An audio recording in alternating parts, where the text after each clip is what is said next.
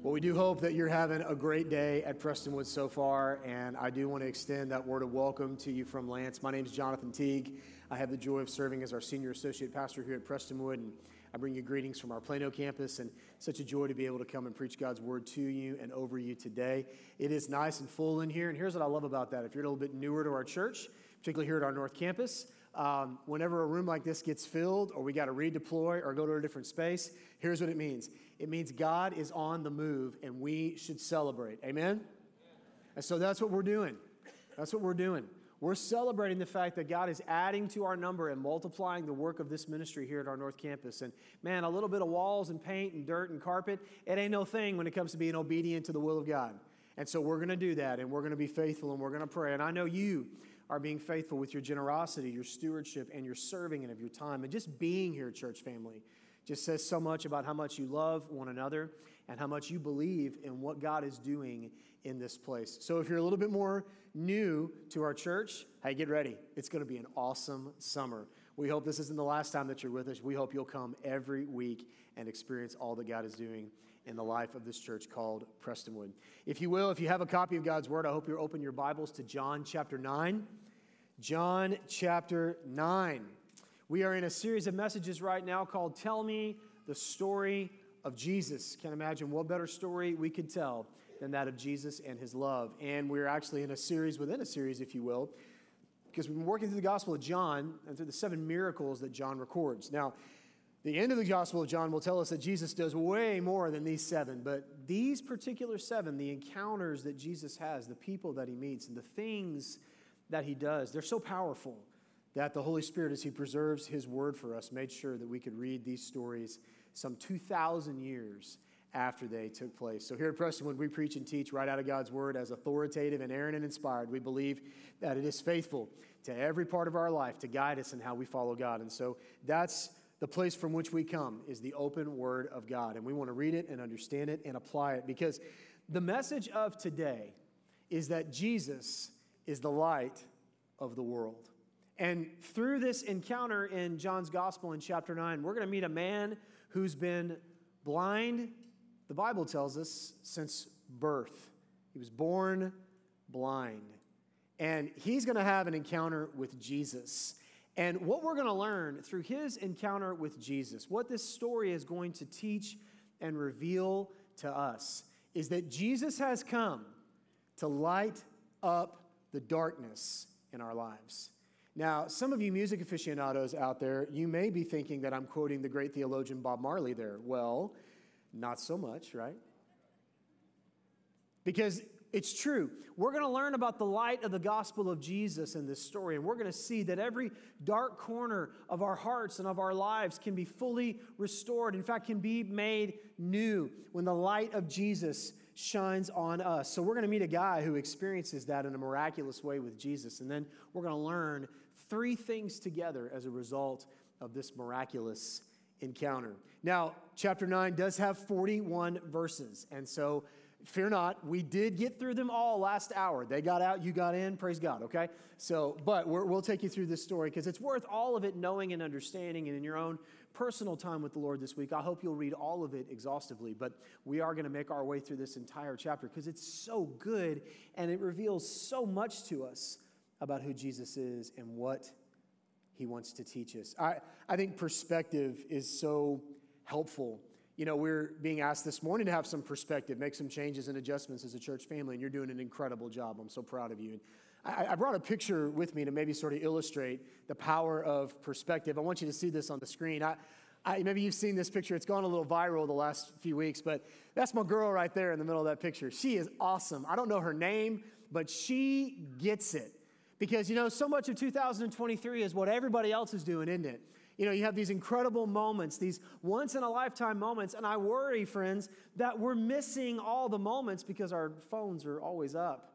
And this girl, she she gets it, doesn't she? She's got the perspective. You know, sometimes in life, you're going to be surrounded by people who think they grasp the meaning of the moment. And the reality is, you may be the only one that sees it clearly for what it is. This is the man in John chapter 9. He has a gospel perspective that helps him see what no one else could. We're going to meet all kinds of interesting people in this story, and all of them are going to reveal these ever growing ironies of light and darkness and sight and blindness. And Jesus is going to use all of this to point us to the fact that he's coming, and he has come to light up the darkness of our lives. So let's look in John chapter 9, beginning in verse 1, verses 1 through 7. I do want to read these to you because it sets the table for what God's doing in this story. John 9, beginning in verse 1, says, As he, Jesus, passed by, he saw a man blind from birth, and his disciples asked him, Rabbi, which is a Jewish word for teacher, means this is a person who has authority. So we're going to ask Jesus a question because we figured he'll know the answer. Rabbi, who sinned, this man or his parents, that he was born blind? Another translation says, Jesus, explain this guy's blindness to us. Was it the result of his sin or his parents' sin? And Jesus answered in verse 3 It was not that this man sinned or his parents, but that the works of God might be displayed in him. We must work the works of him who sent me while it is day. Night is coming when no one can work. And as long as I am in the world, I am the light of the world. And having said these things, he spit on the ground and made mud with the saliva. And then he anointed the man's eyes with the mud. And he said to him, Go, wash in the pool of Siloam, which means sent. So he went and he washed and he came back seeing. Verse 7 is one of two miracles that'll happen in this story. Now, this man's encounter teaches us, as I said a moment ago, three things. And the first is this this encounter teaches us that the light of Jesus always brings clarity. I don't know about you, but I think we could use a healthy dose of clarity in 2023. Seems to be a lot of crazy out there and a lot of confusion.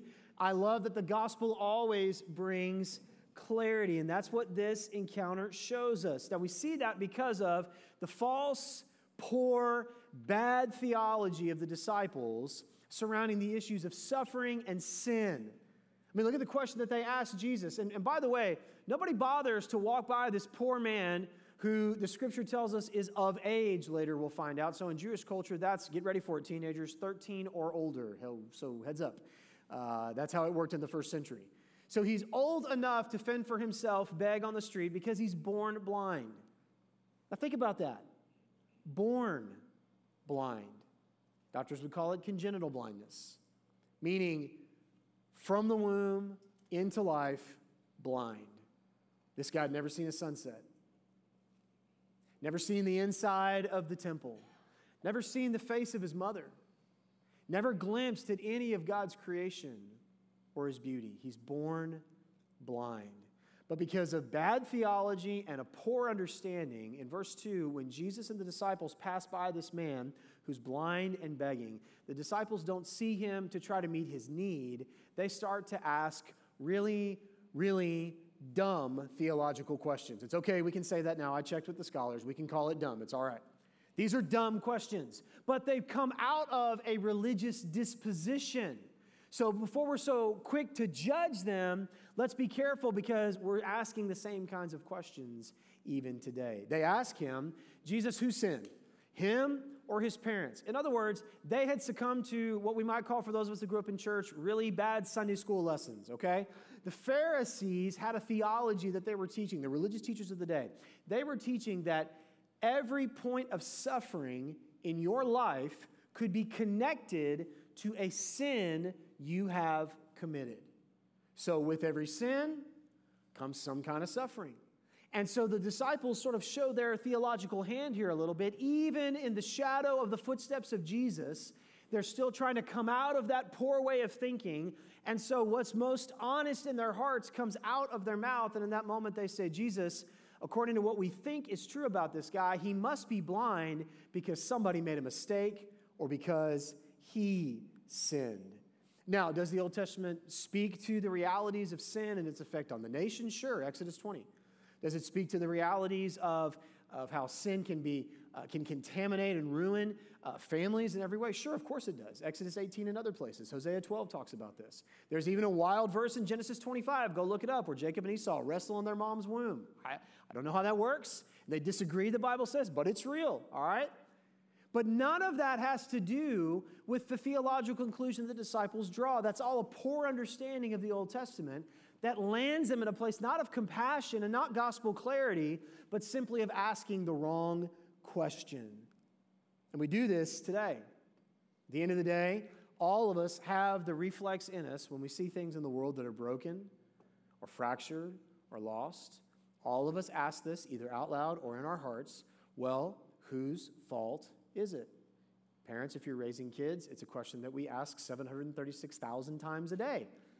Whose fault is it? Who did this? There's always a fault. And notice the disciples see the effect of the man's life and they assume it has a cause. The guy's blind, somebody must have blown it. Or he must have had a terrible sin issue. Even in the womb, he must have sinned. And all of it stems from a greater reality. Because although they are wrong in their theological diagnosis, they're not wrong when it comes to the reality of all of our hearts. Because unknowingly, what the disciples have conceded is what's still true today. Friends, our world is broken. And it's broken because it's full of people. And people without Jesus are broken. Romans chapter 5, verse 12 puts it this way Therefore, just as sin came into the world through one man, and death through sin, and so death spread to all men because all have sinned. I decided to pick the really cheery parts of the passage to get us going this morning, okay?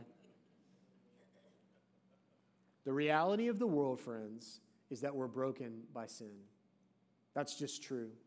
If you've heard another kind of gospel or preaching, you haven't heard the gospel.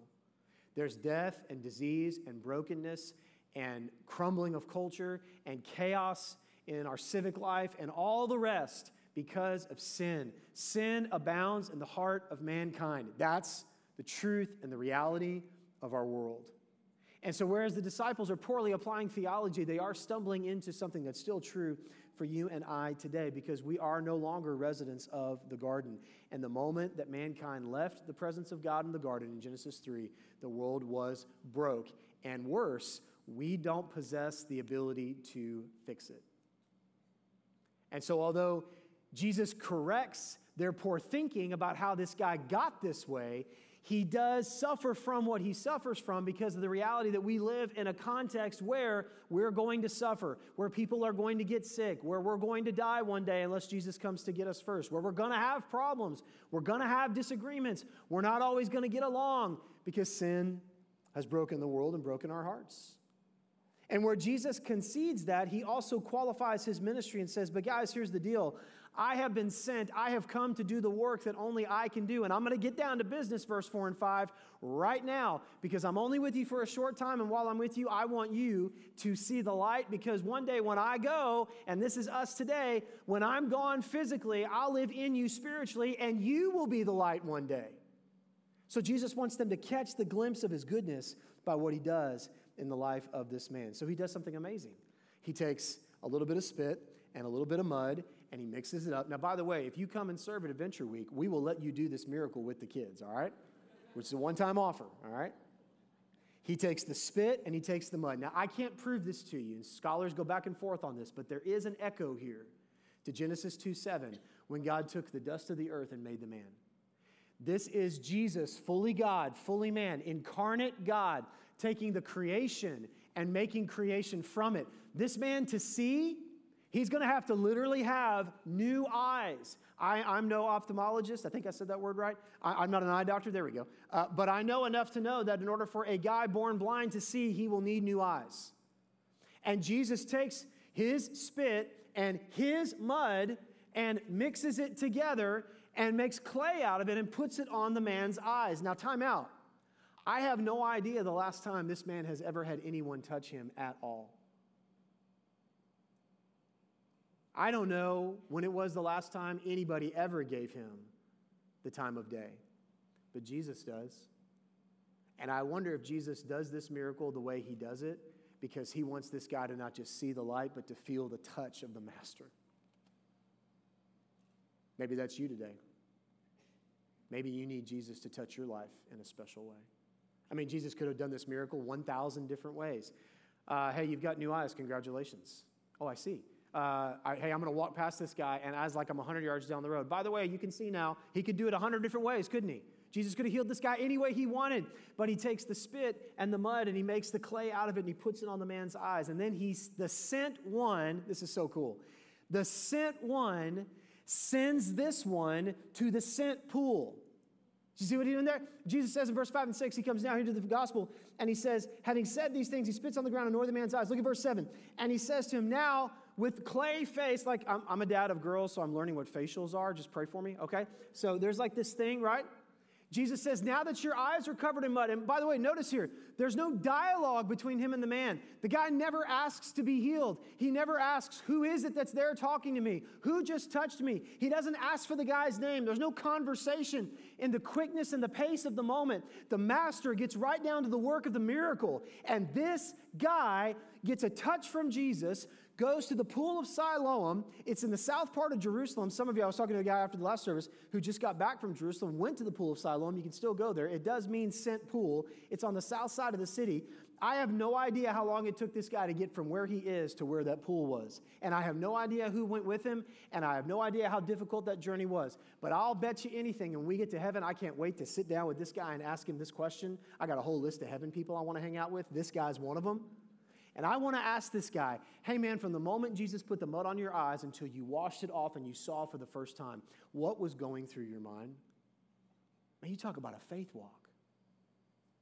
You talk about going, okay, this guy is about to put something on my face. Now he's done it. This is weird, okay? I'm now not now I'm not healed. I have to sit here with mud eyes and I got to walk for whoever knows how long to a pool. When I get to the pool, I got to wash and when I wash, what's going to happen? Jesus doesn't even make the promise of healing. He just simply says, look at the verse.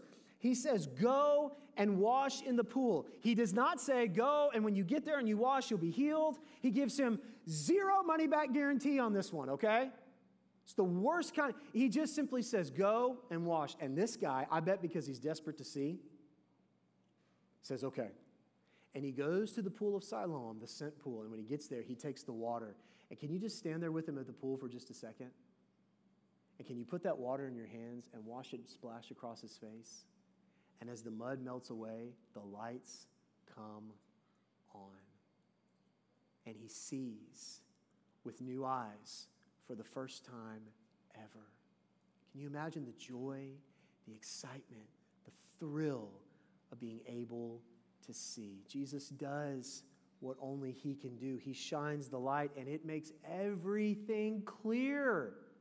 And I love this part of the story because Jesus' clarity, his light, does a couple of things that I think maybe you need to hear and I need to hear this morning. You know, when Jesus debunks the false theology of sin and suffering for the disciples, he replaces it with a good gospel theology. And I really do believe we need this today this understanding, first, of these issues surrounding sin. There's a lot of people, particularly people who have grown up in church. I'm not entirely sure what all the reasons are for this, but, but I've met them. I, and, the, and, the, people I disciple, the folks we pray with, the marriages that we counsel as pastors. This comes up all the time. This issue around sin and the stuff that's wrong in my life, or the feelings that I feel that God can't love me. Listen to me. Somebody else's sin does not determine your access to God. Just because somebody wronged you or messed with your life or is in the middle of attacking you right now doesn't mean that you can't have access to God's love. It doesn't mean that God doesn't know your story. It doesn't mean that God's not with you. What somebody else did to you does not have to say, make a say who you're going to be in Christ. That's not a theology of sin that we embrace with the gospel. And your sin does not prevent your access to God's love. A lot of people struggle with this one. They say, Well, I've got these problems and these issues and these struggles and these breakdowns, and so therefore I bet you anything, man. If, if y'all found out in church what was really true about me, I wouldn't be welcome and God wouldn't love me. Can I just give you a little hint on something? If you're a little bit newer to Christianity or you're visiting our church for the first or kind of the first season of visiting with us, can I just go ahead and like just decompress the pressure on that one for you? Um, there are zero perfect people in this room, including right here. Zero. What this church is full of is people who have seen the light of the gospel of Jesus, received him by faith, They accepted that amazing grace we sang about, and now we live in the light and the love and the truth of Jesus. And who we are now is not who we were before Christ, but now in Christ, we are a new creation. The old is gone, the new has come, and that's now how we live. That's who we are. Somebody say amen.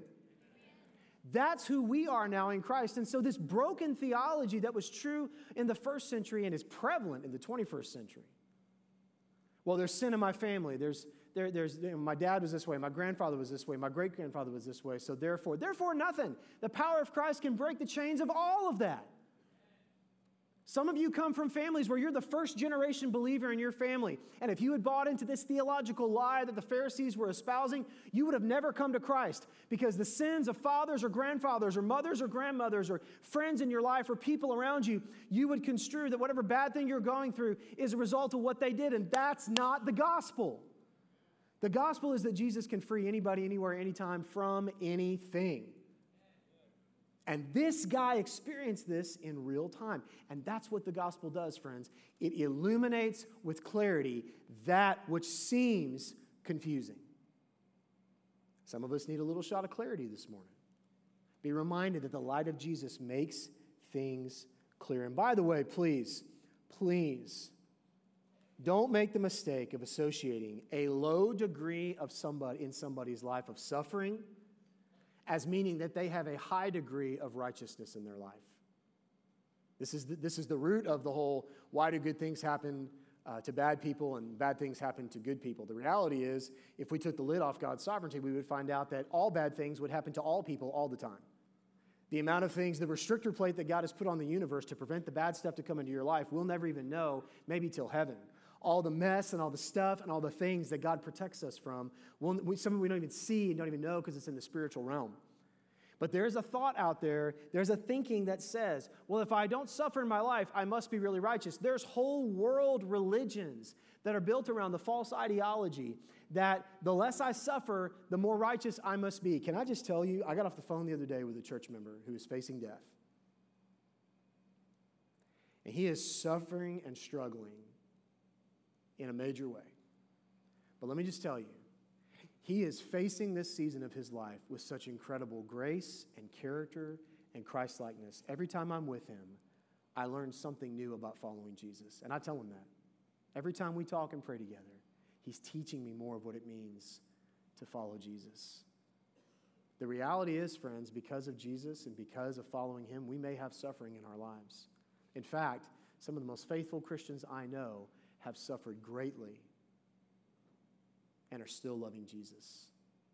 This guy's blindness isn't the result of sin, his parents or his. Jesus says, This has happened today so that you guys can see the marvelous miracle that I'm about to do. That's the kind of clarity that Jesus wants us to have. But not only that, the light of Jesus sparks a little controversy. Now, I ain't talking about the kind of controversy that you see online. I'm not even going there today. Not even going there.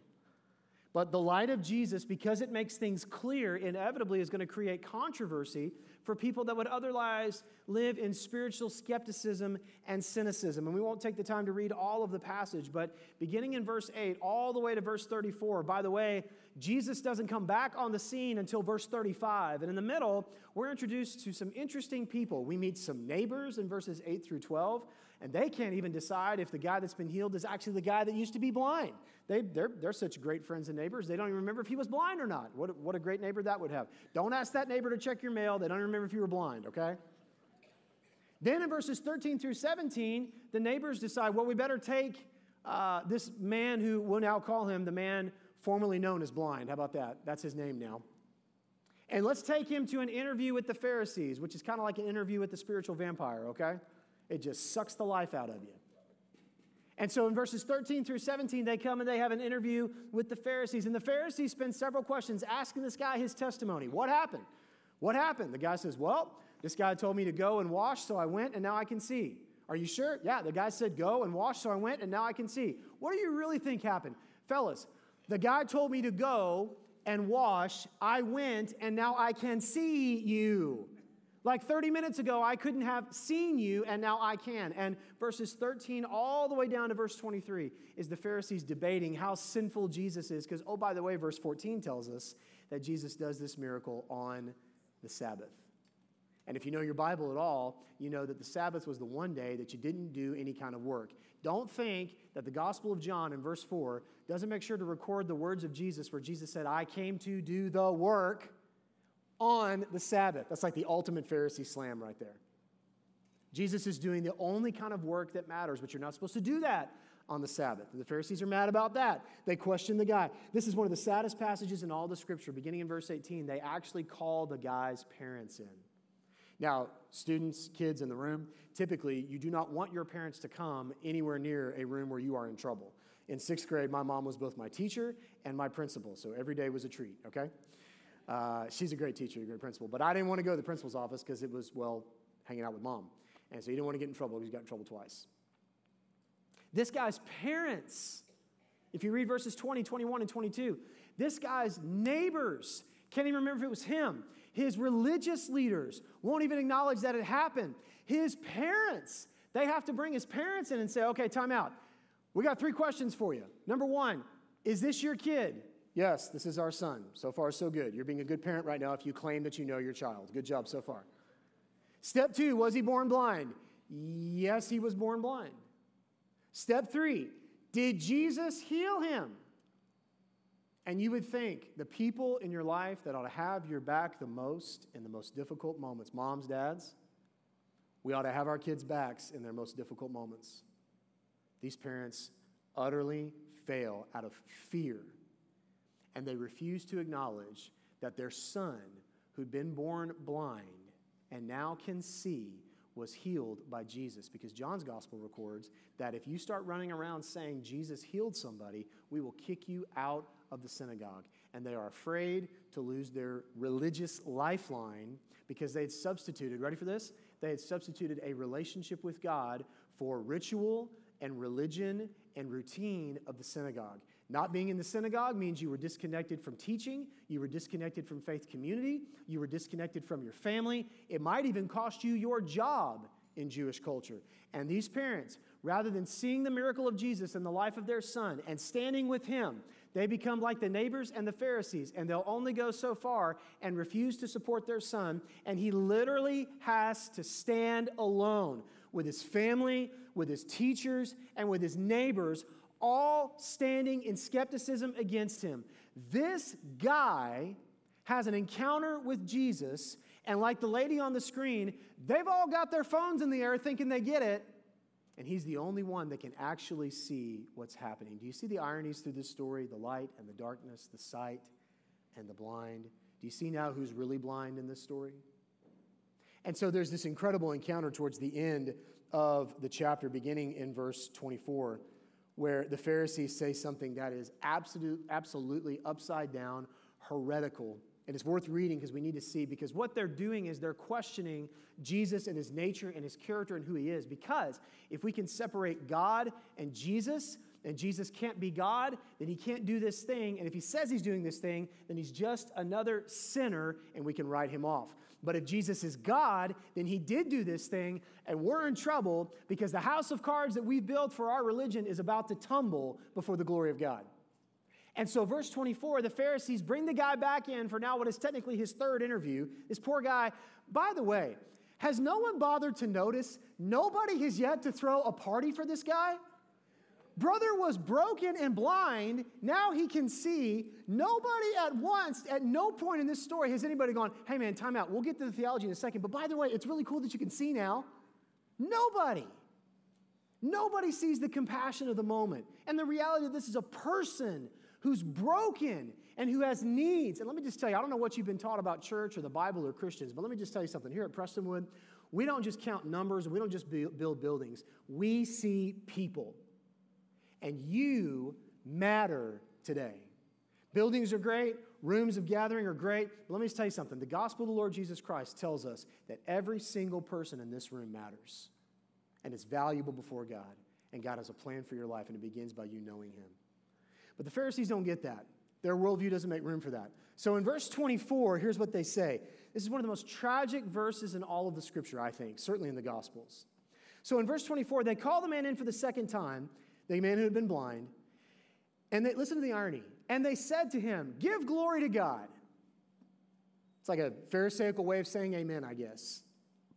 Because we know that this man is a sinner. You know who they're talking about there? They're not talking about the blind man, they're talking about Jesus. Do you hear the irony? Give glory to God. Jesus is a sinner. Their moralism, their religion, their skepticism, and their cynicism had blinded them from what was most true right before their eyes. They thought that they saw it, but in reality, they were blind. Jeremiah 13, verse 16, puts it this way this is sobering. Maybe the Pharisees should have read their Old Testament twice before they made that statement. Jeremiah says, Give glory to the Lord your God before he brings darkness, before your feet stumble on the twilight mountains. And while you look for light, he turns it into gloom and makes it deep darkness.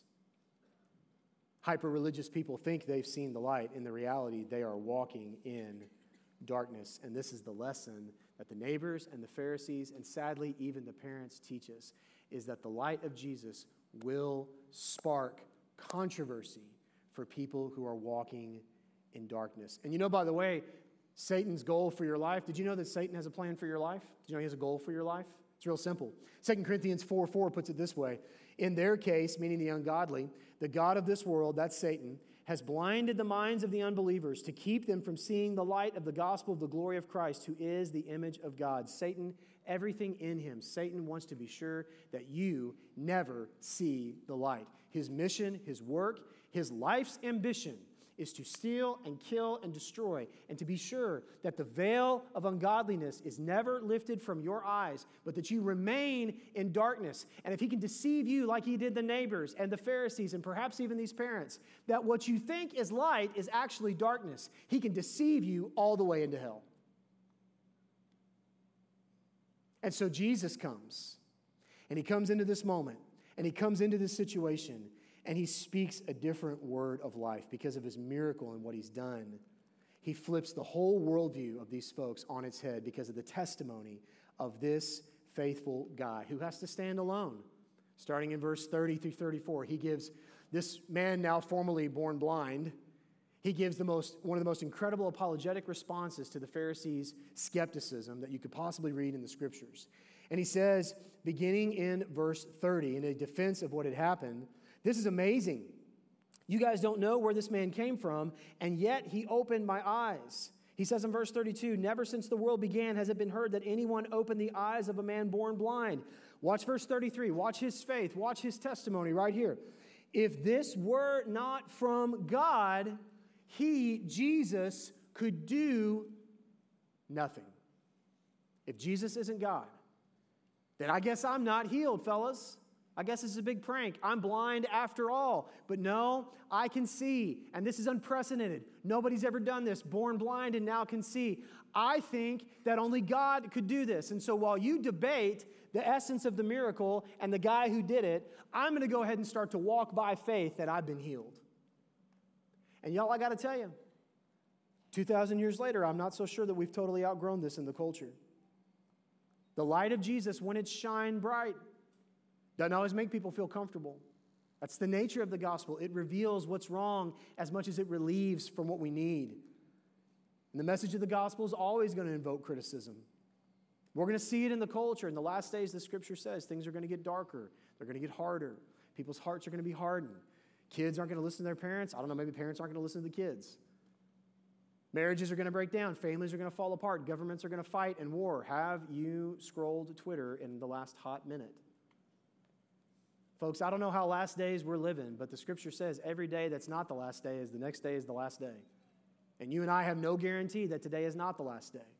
And as the world marches towards the darkness that lives in it, we are called in Christ to shine the light. And here's what I love, man. The darker that things feel in culture, friends, the, the, the brighter our light shines amongst the people that we see. That's why Jesus said, man, who would put a lamp in a house and then put a cover over it? Let it shine. Let your light shine before men, the Bible says, that they may see your good works and glorify your God in heaven. I love this guy because he's not afraid to let his light shine, even though his neighbors and his religious teachers and even his family won't buy in. He still stands up because I don't know if he knew that Jesus had said this, but Jesus did say in Matthew 5 10 and 12, Blessed are those who are persecuted for righteousness' sake, for theirs is the kingdom of heaven. Now, listen to me. As you endeavor by faith to shine your light of Jesus brightly around you, don't be shocked if people get uncomfortable and even oppose you. Don't be surprised if people that are stuck in skepticism and cynicism oppose you. And don't be put off, don't be wobbled in your faith if you experience opposition and even maybe persecution because of following Jesus. Students in the hallways of your school, when you go back to school, I know you're out of school, I don't want to talk about school, you don't want to talk about school, I get it. But when you go back to school this fall, man, when you're at sports camps this summer, when you're playing with your friends, when you're hanging out in the neighborhood, when you're doing whatever it is that you do, don't let this be the time where the light stops shining. This guy had every opportunity to cave and to fold when the pressure was on. He's being questioned by the authorities of his day. But he stands up and his testimony passes the test. I wonder if we would have passed the test.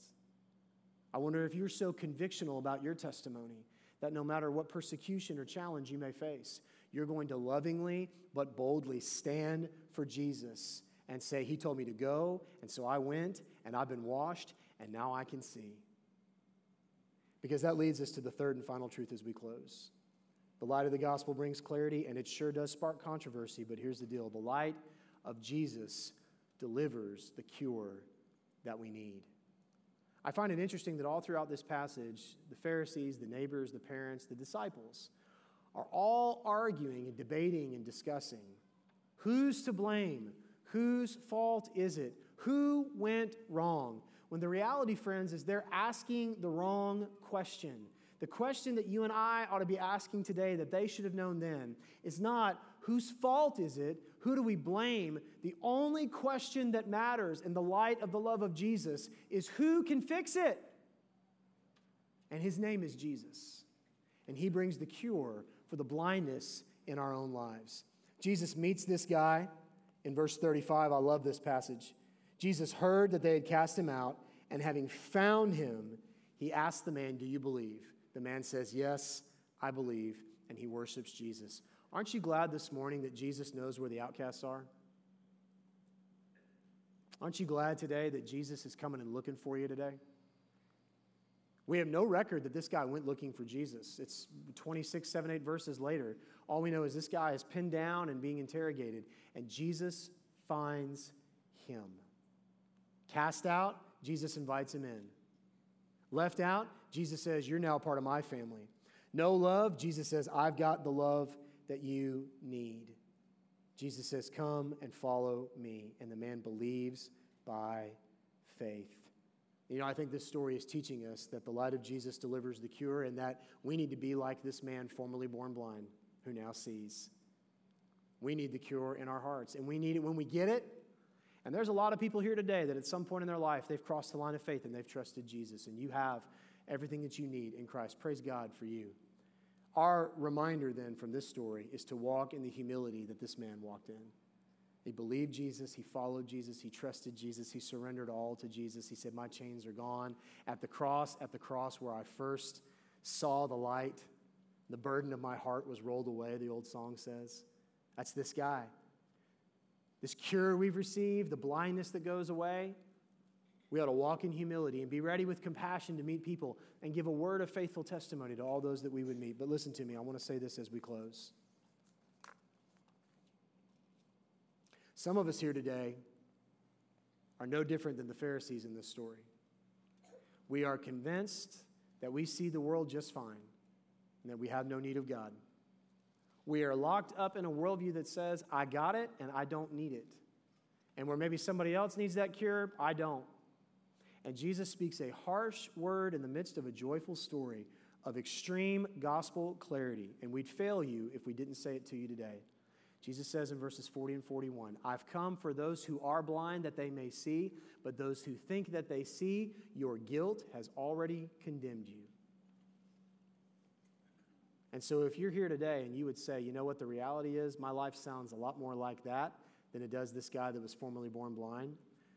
Instead of humility, I walk in a lot of pride, a lot of arrogance. I'm trying to do this on my own. I'm trying to build it out my own way.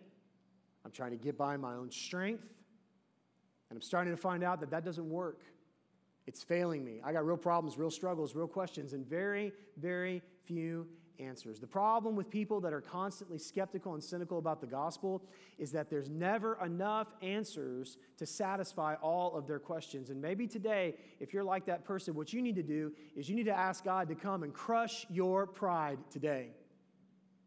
And let today be the day where you say, Jesus, I'm tired of running. I'm tired of questioning. I'm putting all the questions aside and I'm ready for the answer because I know the world's broke and I know I can't fix it, but I know you died on the cross and rose again so that I could have life abundant and eternal. It's time for me to get crushed so that I can be cured. With every head bowed, every eye closed, we're going to move into a time of invitation to close our service. We do this every week.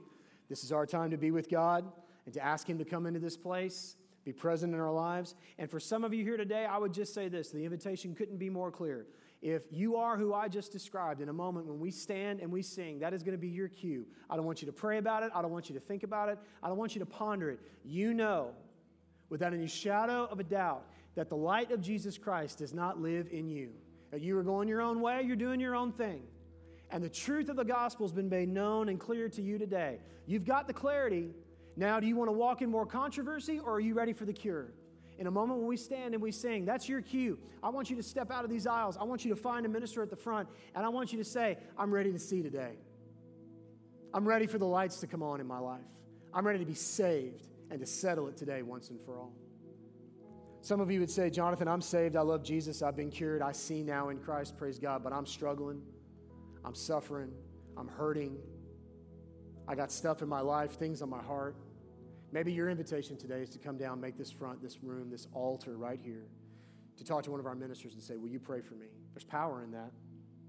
To make this altar a place where you say, I want to bow before the Lord. I need God to meet me where I am. I don't know what God wants to do in your life, but I'm convinced. I'm convinced of this this morning. We prayed for this as a staff that before you leave today, if you need your life changed, that you would come to Jesus. So, Father, that's our prayer. In a moment, we're going to stand and we're going to sing and we're going to worship like we mean it. We're not going to worship like Pharisees. We're going to sing to the Lord. We're going to shout to Him and we're going to celebrate because in just a moment, God, you're going to add to your family. Some blind people are about to become seers of the Lord Jesus for the first time. And we can't wait to celebrate, God, what you're going to do as you add to your kingdom. So, Lord, this moment is yours, this time is yours, and this room is yours. And we give it to you in the power of the name of Jesus. We pray. Amen.